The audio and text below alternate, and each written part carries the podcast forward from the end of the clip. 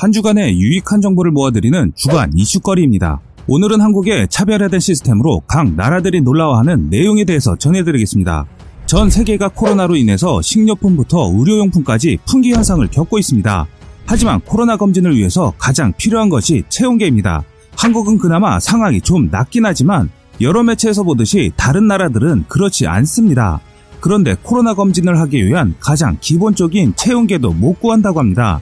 그렇기 때문에 의료기술이 높던 낮던 세계 국가들이 체온계를 못 구해서 코로나에 대해 무방비로 생활하고 있습니다. 그런데 한국 기업이 새로운 개념의 온도계를 개발해서 화제입니다. 한국을 제외한 세계 각 나라들은 온도계 구하기가 하늘의 별 따기라고 합니다. 가격도 엄청 올랐다고 하는데요. 그런 와중에 한국의 한 회사에서 USB 형태로 스마트폰에 꽂기만 하면 온도 측정을 해줄 수 있는 온도계를 개발했습니다. 이 회사는 원래 보안 시스템 개발 회사로 알려져 있는데요. 주로 사람의 비접촉 보안 시스템을 개발하는 회사였습니다. 홍채나 지문 등의 관련 기술을 보유하고 있었는데 발상의 전환으로 비접촉 스마트 온도계를 개발한 것입니다. 시중에는 이미 다양한 온도계가 있지만 이 온도계는 스마트폰을 통해 사용할 수 있고 간단히 USB 형태로 연결하기만 하면 비접촉 방식으로 사람이나 물체의 온도를 영하 40도에서 200도까지 측정 가능합니다. 오차 범위는 0.2도로 이 정도면 상당히 정확한 편이라고 할 수 있습니다. 또한 전용 앱으로는 수시로 측정한 체온을 바탕으로 건강 상태 확인도 가능합니다. 원래는 대형 스마트폰 제조 회사와 수년 전부터 내장형으로 기획했다가 굳이 온도계까지 탑재할 필요가 있나 해서 보류됐던 프로젝트였는데 지난해 말 코로나로 인해서 온도계 수요가 폭발하면서 묵혀두었던 프로젝트가 빛을 본 것입니다. 한국 기업이 전 세계적으로 기술을 인정받은 것은 이뿐만이 아닙니다. 한국 스타트업 기업이 만든 제품을 중국에서 먼저 원격 의료라는 새로운 용도로 사용해 대량 주문한 사례가 눈길을 끌고 있습니다.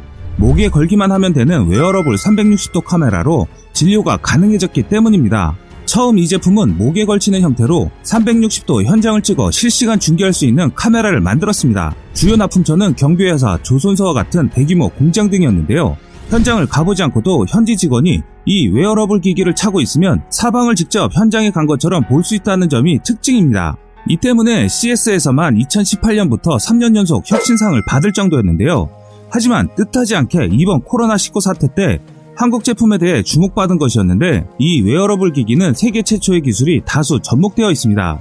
1인칭 시점에 몰입형 경험을 360도 영상 형태로 촬영하고 전송하는 카메라입니다. 최대 4인간 다자통화와 유튜브 및 페이스북을 통한 라이브 스트리밍을 지원하는 세계 유일의 웨어러블 360도 카메라로 비대면 소통이 가능해 공간을 극복할 수 있는 것이 강점입니다. 또한 LTE와 5G 통신 환경에서 최대 4K 화질이 가능하기 때문에 기존의 웨어러블 기기와는 차별화된 기술력으로 세계 시장을 넓혀가고 있습니다. 한편 세계에서도 부자가 많은 아랍에미리트 두바이도 한국의 선진 의료 시스템과 방역관리에 대한 부러움을 낳고 있습니다. 우선 비용적인 부분과 너무 극단적인 법규가 가장 큰 것으로 알려져 있는데요. 자가격리나 재검사에 대한 부분을 강하게 규정하고 있습니다. 지난 3월 23일 아랍에미리트 내 모든 항공기 운항을 2주간 중단하는 초강경 정책에 이어 24일부터는 슈퍼마켓과 약국을 제외한 모든 쇼핑몰의 영업을 2주간 중지하고 급기야 26일부터 코로나19 사태를 종식하는데 도움이 안 되는 행위에 대해 각종 벌금형까지 신설했습니다. 모두 경제에 엄청난 충격을 줄 것을 각오한 정책들인데요. 현재 우리나라에 있는 것이 얼마나 자유로운 것인지 다시 한번 느끼게 하는 사항들입니다.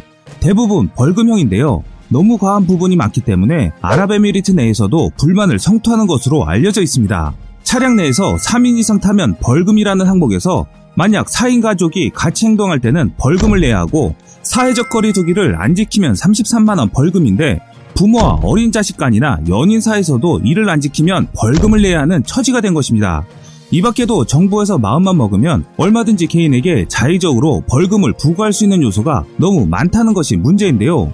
하지만 아랍에미레이트에서도 이렇게 하고 싶어서 하는 것이라기보다는 현지인 비율이 10%밖에 안 되고 세계 각국에서 몰려온 외국인 노동자 비중이 90%인 나라이기 때문에 이들을 통제하기 힘들어서 막대한 경제 손해를 감수하고 강력하게 나오는 것으로 판단됩니다.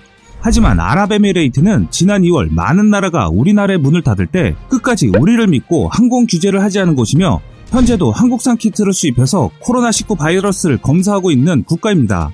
한국을 끝까지 믿어준 국가이기 때문에 안타까움이 더욱 큰데요. 처음 코로나로 인해서 한국에게 야박하게 굴었던 대부분의 나라들은 3월 들어 코로나19 확진자가 수천 명대로 폭증하거나 우리보다 훨씬 많은 확진자와 사망자를 기록하는 등의 카오스 상태를 겪고 있습니다.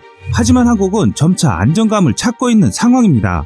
한편 다른 세계의 선진국들도 허둥지둥대고 있는 상황에 한국은 타 국가들과는 다른 진정한 선진국의 모습을 보이고 있습니다.